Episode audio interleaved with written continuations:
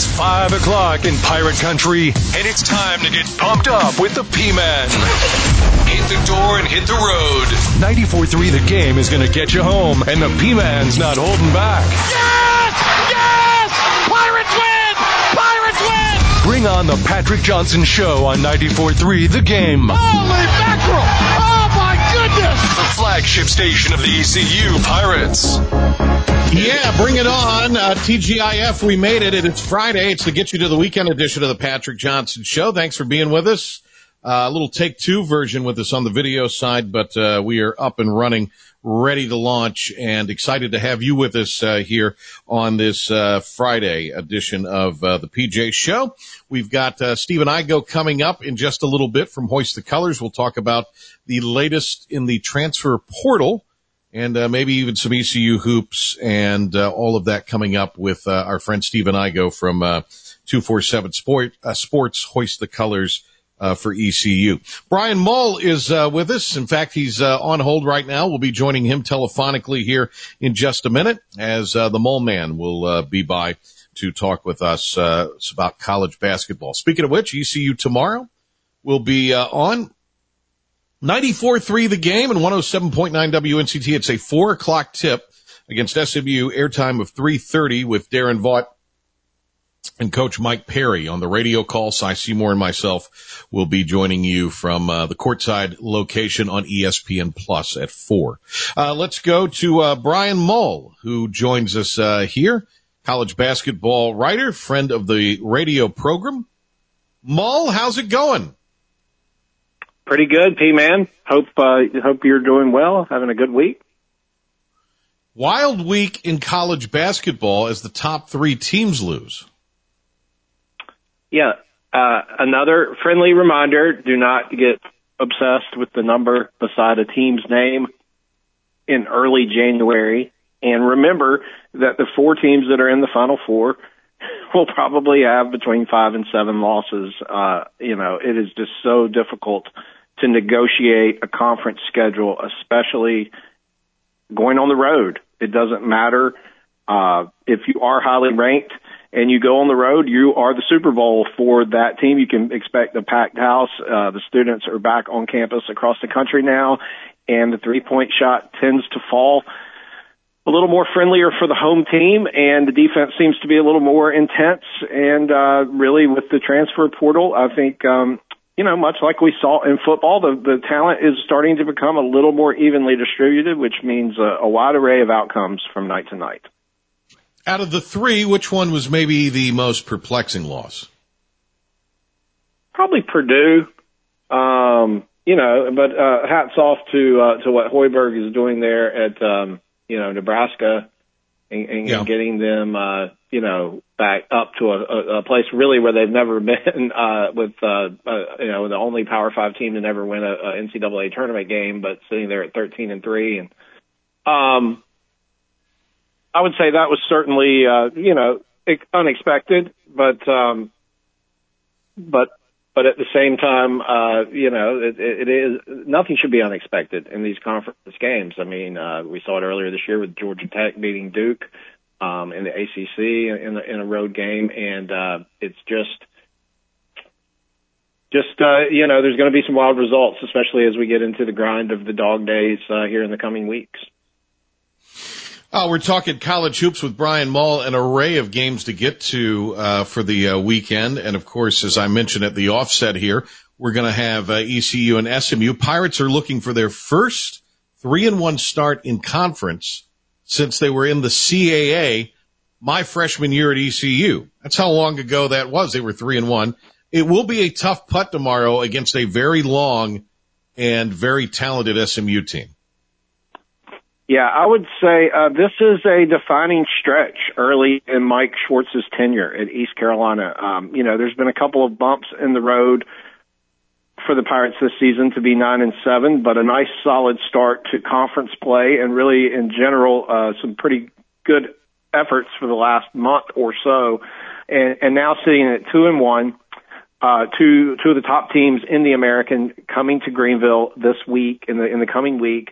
Uh, East Carolina probably a slight underdog in both of those games, and a real opportunity to establish themselves among the upper tier. I mean, it's not complicated. If you want to be one of the top half teams in the American, you have to beat some of the other teams who, who belong there as well. And certainly SMU has shown with uh, just an elite defense. Um, that the, mm-hmm. uh, you know a team that really hasn't had many bad outings whatsoever. And then you want to talk about defense and physicality and grinding coming up a few days after that. North Texas that's what you're going to get from them. So the, these could be some real tractor pulls as they say uh and uh, every basket will be earned. And ECU um you know they have their hands full because uh, they got a couple tough games on the road after that and and certainly need to escape with at least a split of these two uh, Pirates, Brian, with the win in Philadelphia uh, on Wednesday, they had to leave Monday because of the uh, storms on uh, Tuesday,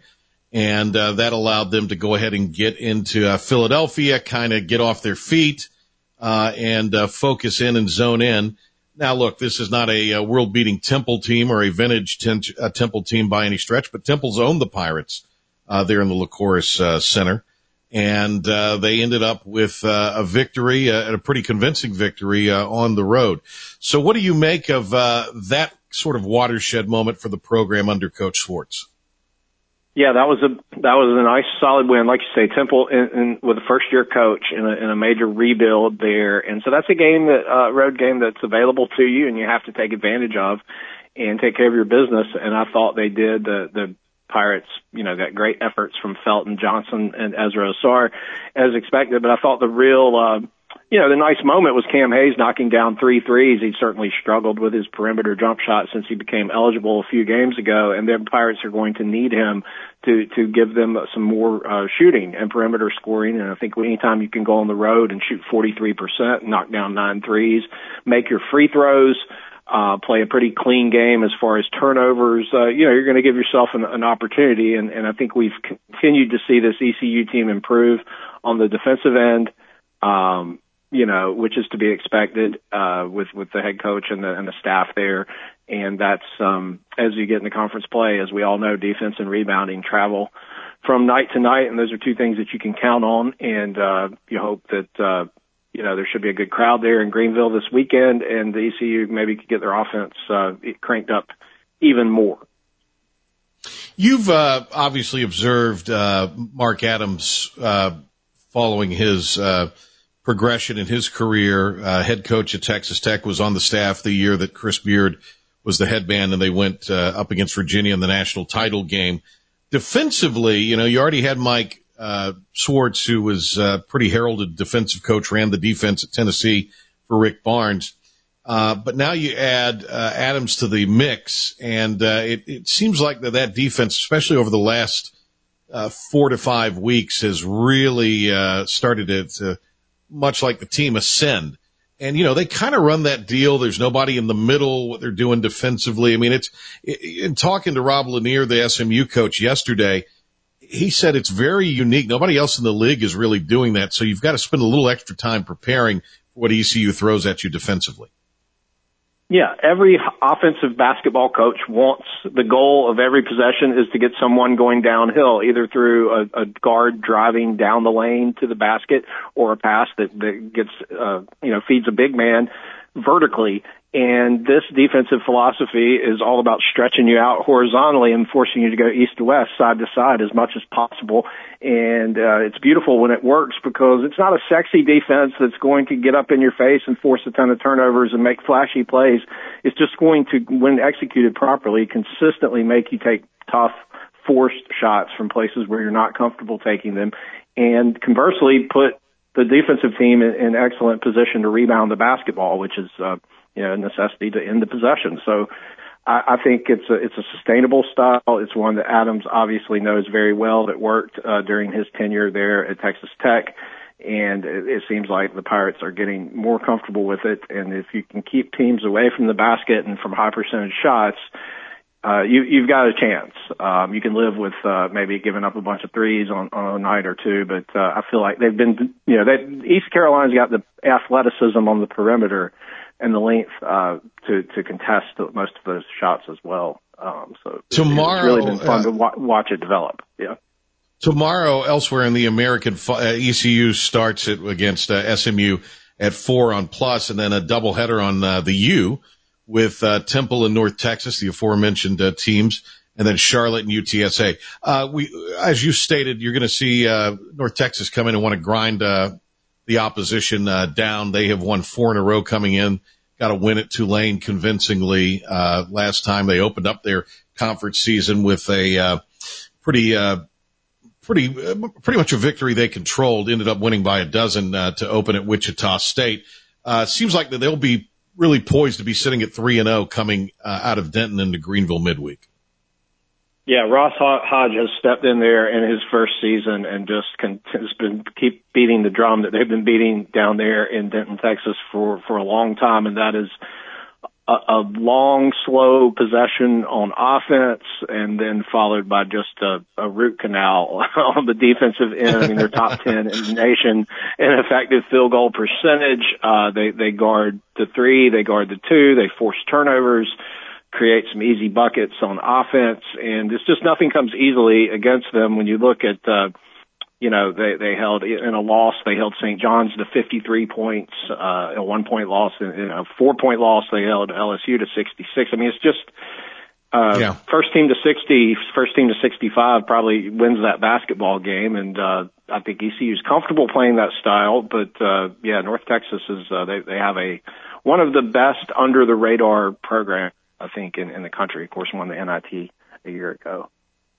college basketball writer Brian Mull. One more thing in the American before, uh, if you can hang through the break, then we'll talk some other games. But uh, the uh, final game of that sort of American triple header on uh, Saturday, eight o'clock on the U, will be Charlotte and UTSA. Charlotte's uh, had a pretty nice season to date. Uh, they're in a first year coach situation that was kind of hurried. They may have even upgraded at the coach. I'll let you speak to that. But UTSA coming off a, an overtime loss at Memphis. Yeah, I was very impressed with Aaron Fearne when I spoke with him this summer. Uh, first time really, really talking with him, long time assistant there at Charlotte, but, but really most of his experience comes from the professional leagues in Australia. And you can tell he was going to operate this program in the same nature. Uh, had some ideas of how to spice up the offense a little bit. Uh, they've, uh, continued to play at a slower pace like they did under Ron Sanchez, but, um, pretty efficient, pretty big team. Uh, they can rotate a, a, a host of uh, 6'10", 6'11 guys in there and uh, have nice guard play and just seem very organized to have a good concept of uh, what they're trying to do. Um, you know, they don't uh, really have uh, maybe one questionable loss, but they've kind of taken care of business. And of course, beating FAU on Saturday is a, a huge win for that program, which in my opinion should be one of the top five programs in the American. And it'll be interesting to see if they uh, stick with Fearne long term down there. I think he's certainly proven that he's worthy. All right, uh, Brian, hang through the break. We'll come back. We'll talk about the rest of the uh, college basketball slate for Saturday with Brian Mull. Still to come, Stephen Igo. It's the Get You to the Weekend edition of the PJ Show. We are. We are. Riding shotgun with you on the drive home. It's go time. This is the Patrick Johnson Show on 94.3 The Game. All right, uh, Brian Mull is uh, with us uh, here. It is uh, college basketball uh, in uh, full throat here, and we're pretty excited about it. Brian joins us here. Before we get to the local teams, I wanted to ask you a little bit about uh, Kansas on the bounce back uh, from the UCF loss. Uh, they'll get uh, number nine Oklahoma in the uh, barn there in Lawrence uh, tomorrow, and uh, is coming off just their second loss this week to TCU. Uh, bad day to be a Sooner tomorrow. Yeah, that's this is not going to be a uh, a friendly bunch of Jayhawks that, that they're running into. They don't take kindly to losing and they are not interested in surrendering their death grip on the first place in the Big 12, which Bill Self has just, uh, one of the most incredible streaks in, in sports, uh, the way they've dominated that league in the regular season. So, uh, yeah, the Big 12 is, is the best ba- basketball conference in the country. It's deep. I mean, it's possibly a nine team nine teams wow. in the NCAA tournament type of league, uh, certainly eight, and uh, it's going to be a war or a fight every night. But uh, Phog Allen will not be a welcoming place for the Sooners on Saturday. I would not think. Yeah, Brian Mull with us here. Let's get uh, to some of the Tobacco Road teams. Uh, obviously, North Carolina winning uh, in a bit of a grinder. That was a bit of a surprise. Uh, is North Carolina that good? NC State that bad, or somewhere in between?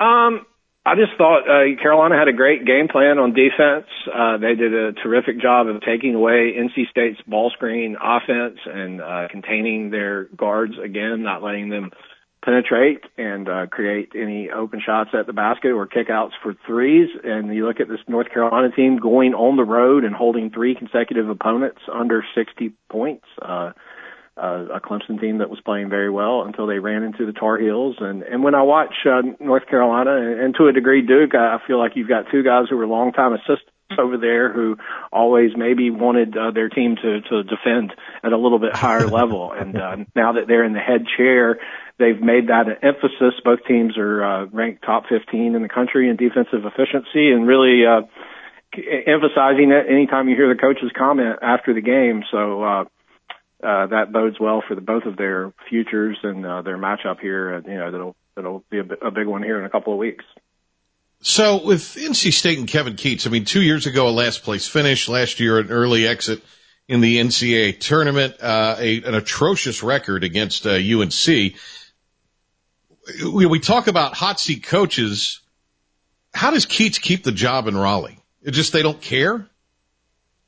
Uh, they do care. I mean, I think that's obvious. Uh, but three, three NCAA bids in seven seasons, uh, you know, never seeded higher than, than ninth in the tournament, uh, only advancing, uh, well, never advancing past the round of 64, uh, you know, 12 and 8 last year, their best, uh, ACC mark during his tenure, and you just have to wonder. Um, you know, I'm not completely uh, clear on all of his contract details, but uh, you know, this is a program that's just been mired in that 40 to 70 range nationally, and I don't think uh, that's acceptable to, to any of the folks in Raleigh. And certainly losing to the team uh, in the lighter blue shade uh, consistently as as they have is is not um, has not gone over well either. So uh, I, I think this is a big month and a half for for Kevin Keatts and NC State. Uh, you know the the football program's in, in pretty good shape over there, and um, they certainly want the basketball program to be on the same level. And we just I feel like we see the same team with with NC State every year. Uh, you know they have some explosive guards and uh, they're just kind of average at best on the defensive end, and uh, you just really can't trust them uh, in a big game against stiff comp- competition. Um, so they'll try to bounce back at Louisville tomorrow. Should be able to do that, even though it's on the road. Uh, Carolina should extend their win streak at home tomorrow. Uh, game you can hear on 94.1, 102.7.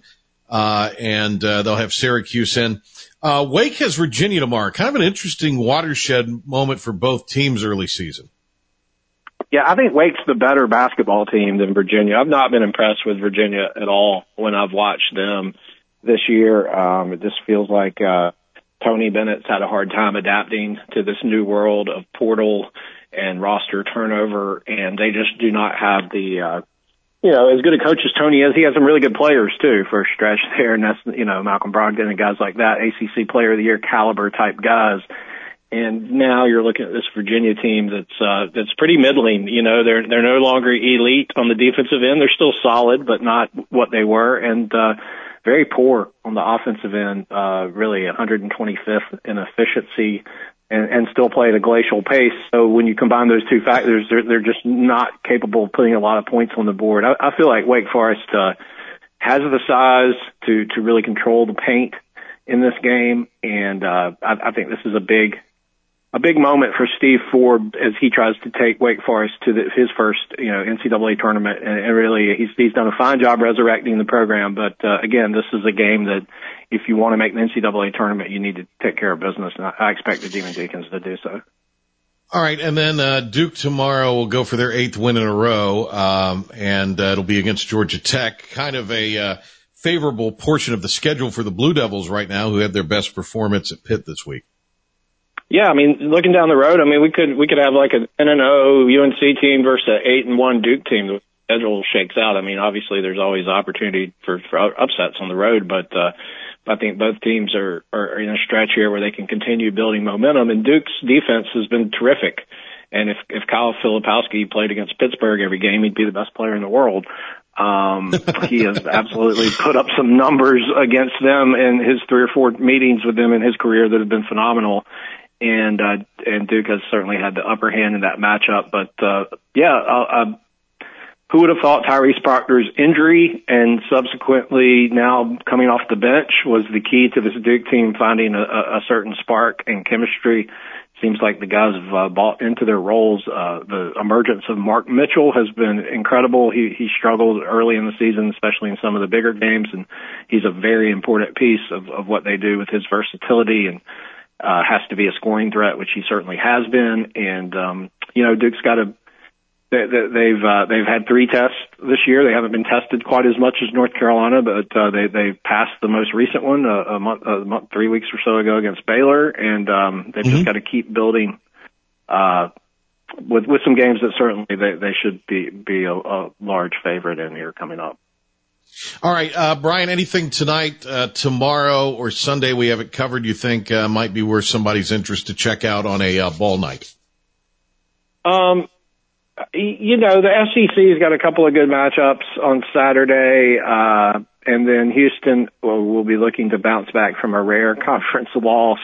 Uh, when again, Big 12 is relentless. They have to go to TCU um, on Saturday night, but those of us who know Kelvin Sampson know that uh, Cougars will be prepared. College basketball writer Brian Mull following on X at BG Mull. Uh, hey, buddy, thanks a lot. We'll talk to you soon. Thanks, Patrick. Everybody have a great weekend. Awesome stuff. There he goes, Brian Mull. Uh, Igo's going to be with us. Let's punch him up, uh, Pilk. Get him on the screen for the video audience. There he is, slaving away over a hot keyboard. Stephen Igo, ladies and gentlemen. All right. What's going on? Stand by. Pilkington's going to do an update, and then uh, we'll bring in the host of Hoist the Colors Radio, the phenomenon that is sweeping Pirate Nation on the airwaves. Steve Stephen Igo will be uh, with us to talk uh, the portal that was this week for the uh, Pirates. So stand by for that. Here is the one and only Philip the Ref Pilkington with a 94-3 The Game Sports Update and Pirate Report. Pil-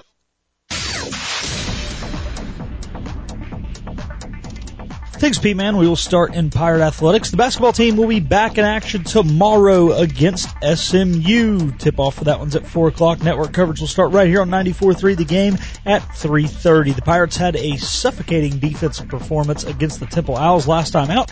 Coach Schwartz says that defense creates offense, even if the players don't always agree. Coaches believe defense creates offense. Yep. Players believe offense creates defense.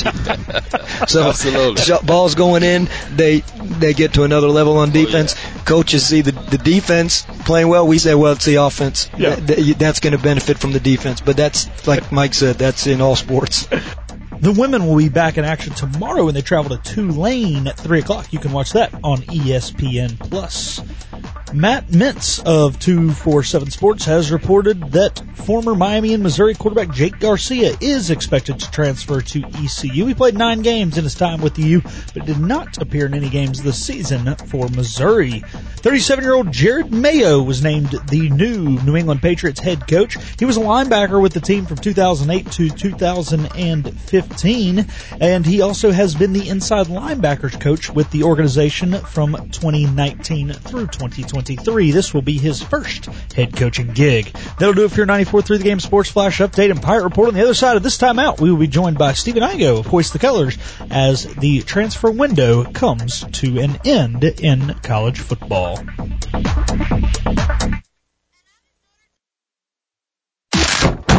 We have you covered with all the ECU news and beyond that you need for the drive home.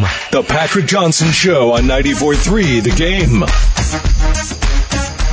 But it's nothing more than a uh, shameless attempt to boost our ratings and uh, get us more clicks on the video side. We bring Stephen Igo from Hoist the Colors in. He's got great info. I don't want to, you know, discourage you from from consuming that, but uh, this is this is simply a clicks grab. This is clickbait. we get Igo on. That's all it is. Steve? That's, hey, you gotta do what you gotta do, man. It's the sweetest thing I've ever said to you.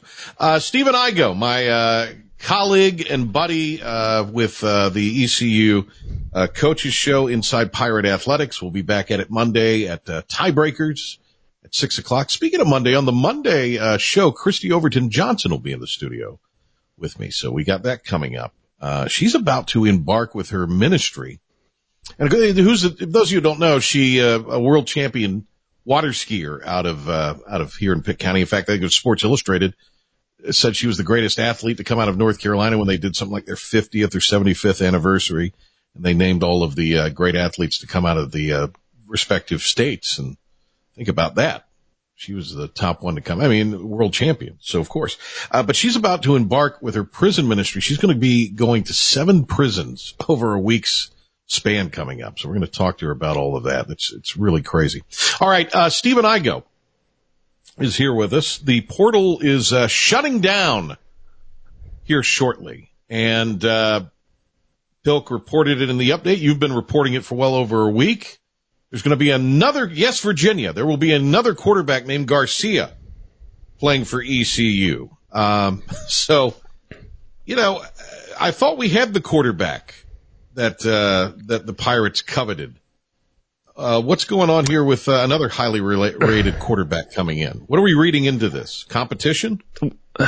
Yeah, I mean, I, I just think you can't afford to put yourself in the situation ECU was in last year, and I mean, it, look, uh, they love Katin Houser. I like Katin Houser a lot. I think he can be the guy. I would still put him as the favorite to be the guy. But the last thing you want to do, Patrick, is find yourself in the same situation you were in last year where you thought you had the guy and Mason Garcia, it not work out. And then obviously Flinn did his best, but you know, there were, there were problems across the offense, but clearly they didn't have the quarterback situation figured out. So if you're John David Baker and your goal is to solidify the quarterback room, you've got to bring in multiple guys. They always wanted to bring in a second guy and ideally get them in for spring practice because you want them to go through the spring, the offensive install. If they get in in the summer, like Cole Hodge, the freshman will be in, they'll just kind of be behind the learning curve. So they, they had to add somebody.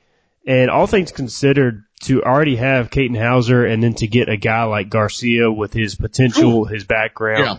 I think uh, it's about a best case scenario situation tell the folks about Jake Garcia and just his, you know, recruit, uh, where he was thought of coming out of high school by 247 and the other recruiting services, went to the U, went to Missouri, didn't play at Missouri last year, but, you know, when you look at Jake Garcia, again, the, the bona fides look like, uh, that, uh, there's a real huge potential for him. And the same thing for Houser, but, uh, run through the Jake Garcia makeup, if you will, Stephen. So again, California guy. Oddly enough, you've got two former four-star recruits from California uh, set to battle it out to be the starter at ECU. That, that this is the era of the transfer portal, but yeah, just a uh, a guy who was extremely highly recruited, moved all over the country. I think five high schools in four years, and some of that was due to COVID. He actually went to uh, Valdosta, was ruled ineligible his family, his parents actually legally split so he could move to Georgia and play high school football per their, uh, per their rules. And he ended up going to, uh, to, to Grayson in Georgia, which is one of the top programs there, won a state mm-hmm. championship. He actually mm-hmm. was committed to Southern Cal as a four-star recruit, and then John David Baker was on staff at that time under Graham Harrell, the offensive coordinator. So there's kind of your connection there with JDB. He flipped late in the process to Miami and then in 21, played in one game, injured his ankle, missed the year uh, after throwing two touchdown passes. And then in 22 was the backup to Tyler Van Dyke, played in eight games, started one uh, against Virginia, won that game as a starter, his only game as a starter. And then mm-hmm. in 23, goes to Missouri looking for more playing time. Uh, Missouri actually had his starter coming back. They had another highly recruited guy, so he just kind of got beat out at Missouri. He was the third string guy there and didn't play at all. So now he's looking to, to play somewhere again. He's coming in this transfer portal window where multiple time undergrad transfers are allowed to go and be eligible right away. So well traveled, talented, but certainly unproven, and I think has a lot of things to uh, to prove at ECU. With Katin Houser, um, and you've talked to him quite a bit. You've talked to his dad quite a bit. We've got Stephen Igo with us here on the Patrick Johnson show with uh, Hoist the Colors talking about the Pirates uh, in the portal with Houser. Um, you know, he's a competitor. He's an alpha. So I guess he's viewing this as, hey, competition is, is welcomed, right? Yeah. I mean, I think, look, it, it they told him all along they were going to bring in another quarterback. I don't know if, if I don't even know if ECU thought they could have gotten a guy of, of Garcia's caliber as the other quarterback. So maybe that was a little bit of a surprise. But the interesting thing, I was actually texting a family friend of Katin Houser yesterday. And apparently these two guys have thrown together in LA in California hmm. for a number of years now. So they actually know each other pretty well. They actually have some uh, similar, uh, you know, training people that they work with. So they know each other. Uh, they definitely know of each other, and and so I'm I'm certain that that'll be an interesting dynamic going into the quarterback room as well. And again, two guys from California coming to ECU to play and continue their college career. Uh, but if you're Katin Houser, you know, the thing is he got here, he's here already in school. Jake Garcia will probably be here next week unless something changes, of course. But, uh, he is on track to enroll and commit here. And so Katin has a little bit of a leg up on getting to know his teammates. He was in the initial team meeting this past Sunday. So that plays a little bit of a role. He's been here since December as far as visiting, committing, whereas Garcia is kind of coming in. I don't even know if he's visited yet. So I right. think Houser has a little bit of a head start and uh, he was the guy they took first. So I, I would still consider him the favorite. But if you're the coaching staff in the spring, to me, you have to open it up as a true competition, give both guys number one reps right. and see what happens. And I, and again, from what you know, my conversations with Mike Houston, yours as well, that seems to be the plan. There, there's also maybe a, a, bit of an anticipation of whichever guy may not get there. You know, they may they may hit the portal again in that post spring. So I, think they're preparing for that inevitability uh, potentially uh, as well. But who knows? Who knows?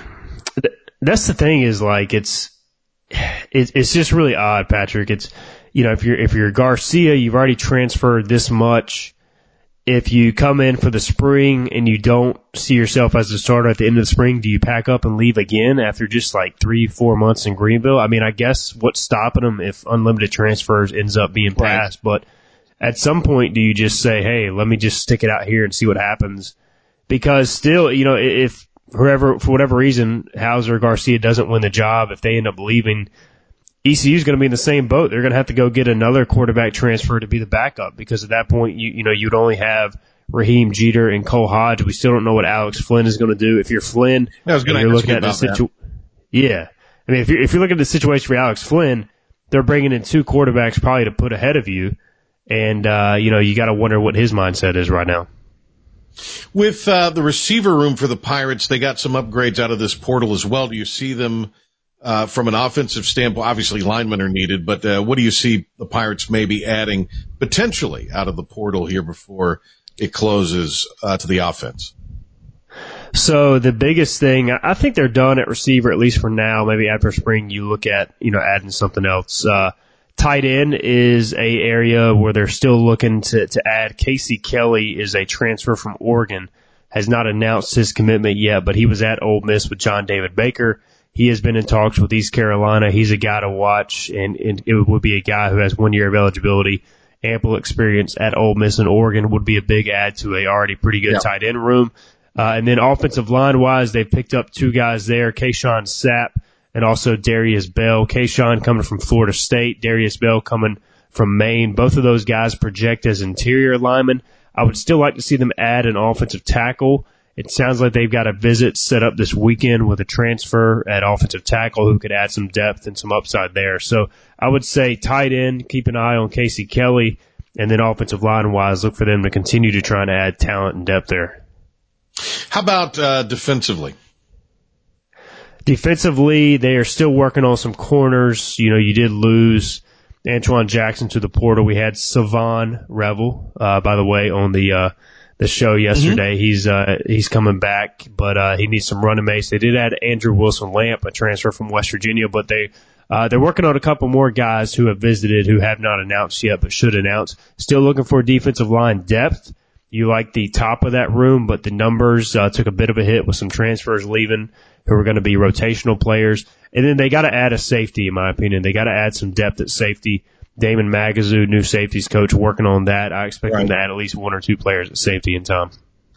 We're uh, talking to Stephen Igo uh, about the uh, portal and the Pirates uh, with football. They've been uh, very active in that. A lot of excitement with some of the talent they've brought in. Some upgrades, certainly at quarterback.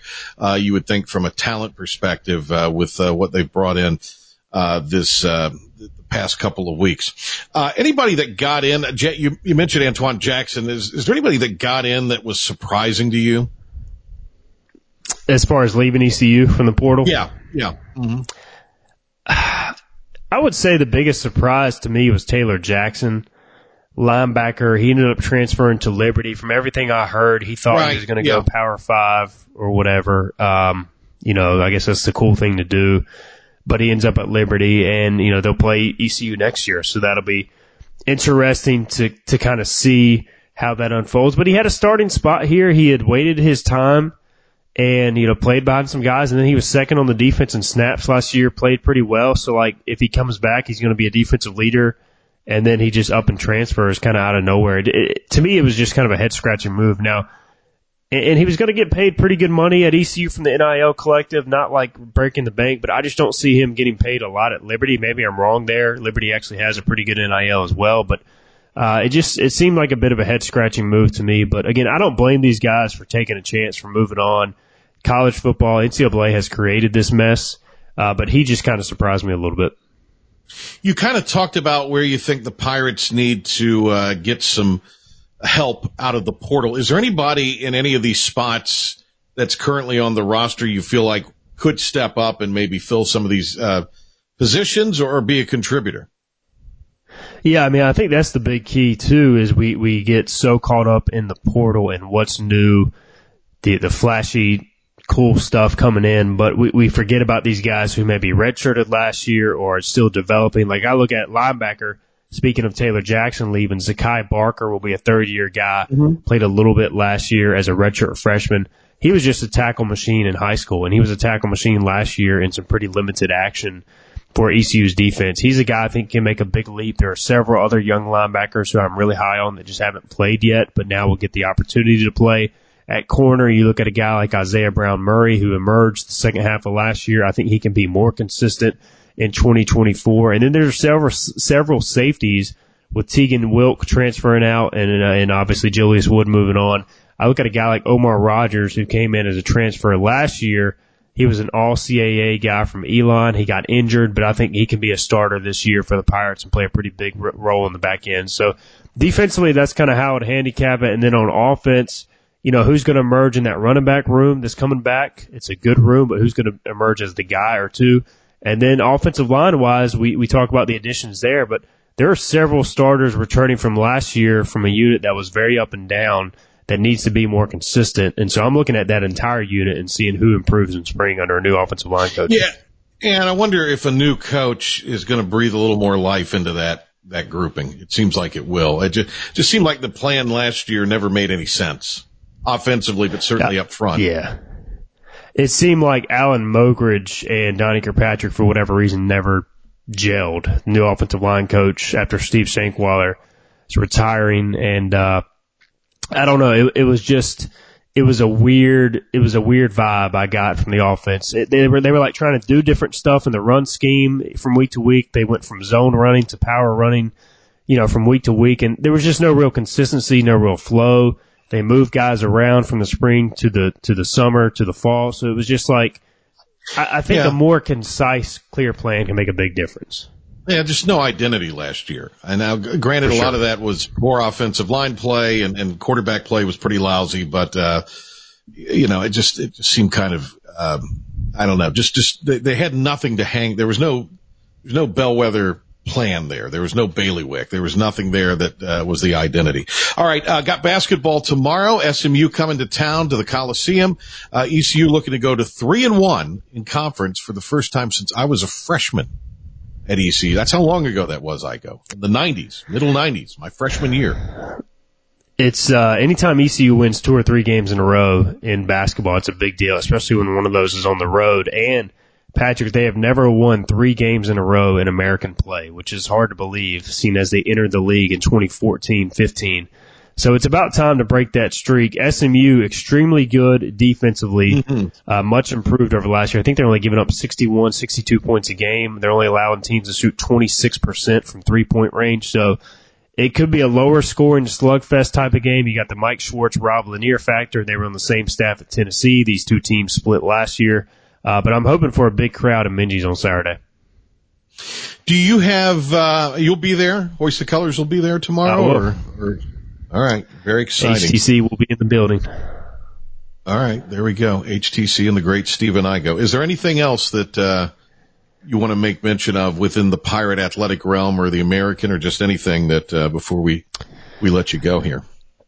I think, I mean, just a couple things on the basketball front. I think it's just going to be an interesting year because there's so much parity in the league. Even Memphis struggled with UTSA. We saw FAU lose to Charlotte. I think every game is going to be wide open, and I think we can see ECU maybe make a, a, leap up the pecking order. Hopefully, if they continue to play at this level compared to past years. Uh, baseball wise, we're just a couple weeks out from media day. And uh, we will start our interviews with a couple of the players. I know at some point we're going to get guys on uh, the Patrick Johnson show as well. We've got some guys signed up through deals for Team Boneyard. I- am going to have Trey Savage and uh, Carter Cunningham on Monday's edition of Hoist the Colors, and then we'll get some guys as well in the Patrick Johnson show, kind of preseason, in season as well. So looking forward to to having those guys, Cam Claunch, uh, Jacob Starlin, and uh, missing one, uh, Justin Wilcoxon as well. We'll have them on 94.3 the game throughout the year. Wow, good stuff. Um, yeah, your your point to the basketball is well I mean, look, FAU got a break last night at Tulane uh, in order to get out of there with a win. So uh, it kind of got an officiating break as the road team. So, uh, but I mean, that was a game that went right down to the wire. UTSA was giving Memphis all they could handle this week. So, uh, and I'm excited about the Pirates. They got a real opportunity tomorrow. I, I think you got to get out of these next two at home with at least a split. Can't go 0 and 2 over these next two because then you got two road games after that, and the road's always a bit of a crapshoot. So uh, to me, if you're, look, you go 2 and 0 even better, but I, you got to figure out a way to, to at least get out of there at worst with a split over these next two, uh, tomorrow and, uh, and Wednesday. All right. I agree. I you. Yeah, you got to win yeah, one. Go ahead. Yeah. I was going to say, you, you, know, you, you got a couple of two game road trips coming up, and I think at the end of the year, Patrick, they have to go to SMU and North Texas back to back on the road. So this is kind of like the reverse of that. Yeah, so you, yeah. you want to at least win one. Yeah. Hey, uh, great stuff, Igo. We'll uh, catch you tomorrow. Uh, don't forget Stephen with Hoist the Colors Radio. And he's going to have Trey Savage on Monday in the uh, noon edition. Who else did you say you were going to have on? Carter, uh, Carter Cunningham. Cunningham. Carter Cunningham. Yeah. Okay. Good uh, interview there. And looking forward to having you Savage on. He had a really strong summer with the USA team. so looking forward to that interview with Stephen on Monday, and then Stephen and I will be back at it uh, from tiebreakers with uh, Coach Schwartz and Inside Pirate Athletics talking ECU uh, hoops and all things ECU athletics. All right, Stephen, have a great weekend. Thanks. Appreciate it, guys. All right, there he goes. Igo with us uh, here. We're going to get a break and uh, come back and set the table for the weekend and get you ready for uh, tomorrow. It is the Patrick Johnson Show here on 94.3 The Game, 94.3thegame.com, and the IBX Media app. And now, the stunning conclusion of the show. It's the P-Man here on 94.3 The Game.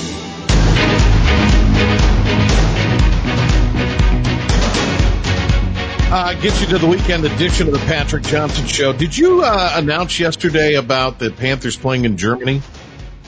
Yeah, we were we were going to ask Zoki about it, but did you do it on the update? Yeah, it was in the update.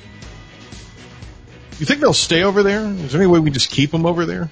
Uh, I hope not. I'm hoping they they're at least home for the Chiefs game. I want to see Patrick Mahomes play. Ah, there you go. They can stay over there for who the other like, games. Who you like this weekend, Pilk? Who you got?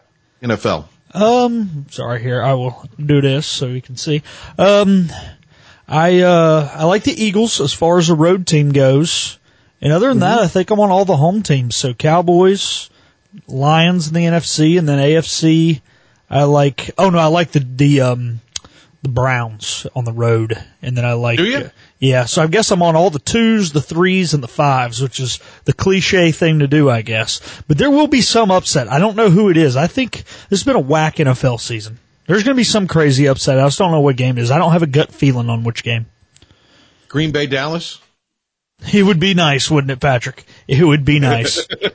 give me a to. give me a Bart Starr touchdown run with two minutes ago. Relive the Ice Bowl. That's what I want. I'm, I'm trying to I'm trying to manifest that. But uh, actually, the longer the Cowboys go when they do inevitably lose, the sweeter it kind of is. Okay, I can get behind that. Yeah, I mean, look, Green Bay's uh, problems, big problems defensively. Um, so coming up Monday, Trey Savage, Carter Cunningham with Igo at noon on Hoist the Colors Radio here on 94.3 The Game. And we're going to have Kristi Overton Johnson in studio. It'll be a three o'clock video feed, of course, five o'clock for uh, 94.3 The Game. And the uh, great uh, Philip the Ref Pilkington will wrap things up on uh, Friday, excuse me, Monday, ahead of uh, our uh, Inside ECU Athletics from uh, Tiebreakers. Looking forward to a nice crowd out there uh, again. Pirate basketball tomorrow. It will be a uh, four o'clock tip against SMU. Big game for the Pirates. Hope a lot of fans will come out to Minges Coliseum. If you can't make it, you can always listen to the games here on 94.3, the game 107.9 WNCT and the IBX media app, or catch it on ESPN Plus with Cy Seymour and myself. Thanks to Brian Mull for being on with us today. Thanks to uh, Stephen Igo from Hoist the Colors, talking the portal and the Pirates, and uh, thanks to uh, Philip the Ref Pilkington. Another great week of uh, shows we had this week, and uh, you can go back and relive all of the uh, fun and frivolity uh, from the last couple of days. Got a lot of great reaction, Pilk, to yesterday's show with uh, Dimitri and uh, also with uh, Zoki on. Two great personalities. Talking yesterday. I was hoping we were going to play Hold My Beer with Zoke, and we ran out of time. It was just such a full yeah, show just yesterday. kind of, yeah. kind of got a you know, today was a full show too, so it's just one of them things. But uh, we'll be back at it, of course, uh, with an episode of Hold My Beer coming up, perhaps uh, next week. We're going to have some interesting shows uh, for you. Cy Seymour will also be on next week. Um, probably get Zoke back. I think we need to get Zoke back on the NFL because there's so much happening, you know. And uh, you look at what's happened up in New England. They've already hired a coach what half of Belichick's age, probably. Yeah, Not guys, quite, but close. Guys, younger than Patrick, and Patrick's a young man. Yeah. Well, not anymore. All right. Uh, thanks again to our guest. Thanks to you, Philip, and uh, we'll catch everybody Monday morning. Talk of the town at 7 a.m. 1037 963 back here. Patrick Johnson show, 3 o'clock video, 5 o'clock 94.3 the game, and then tomorrow, 4 o'clock ESPN Plus. See you then. Have a great and safe weekend, everybody, and be safe out there tonight uh, with the uh, weather overnight.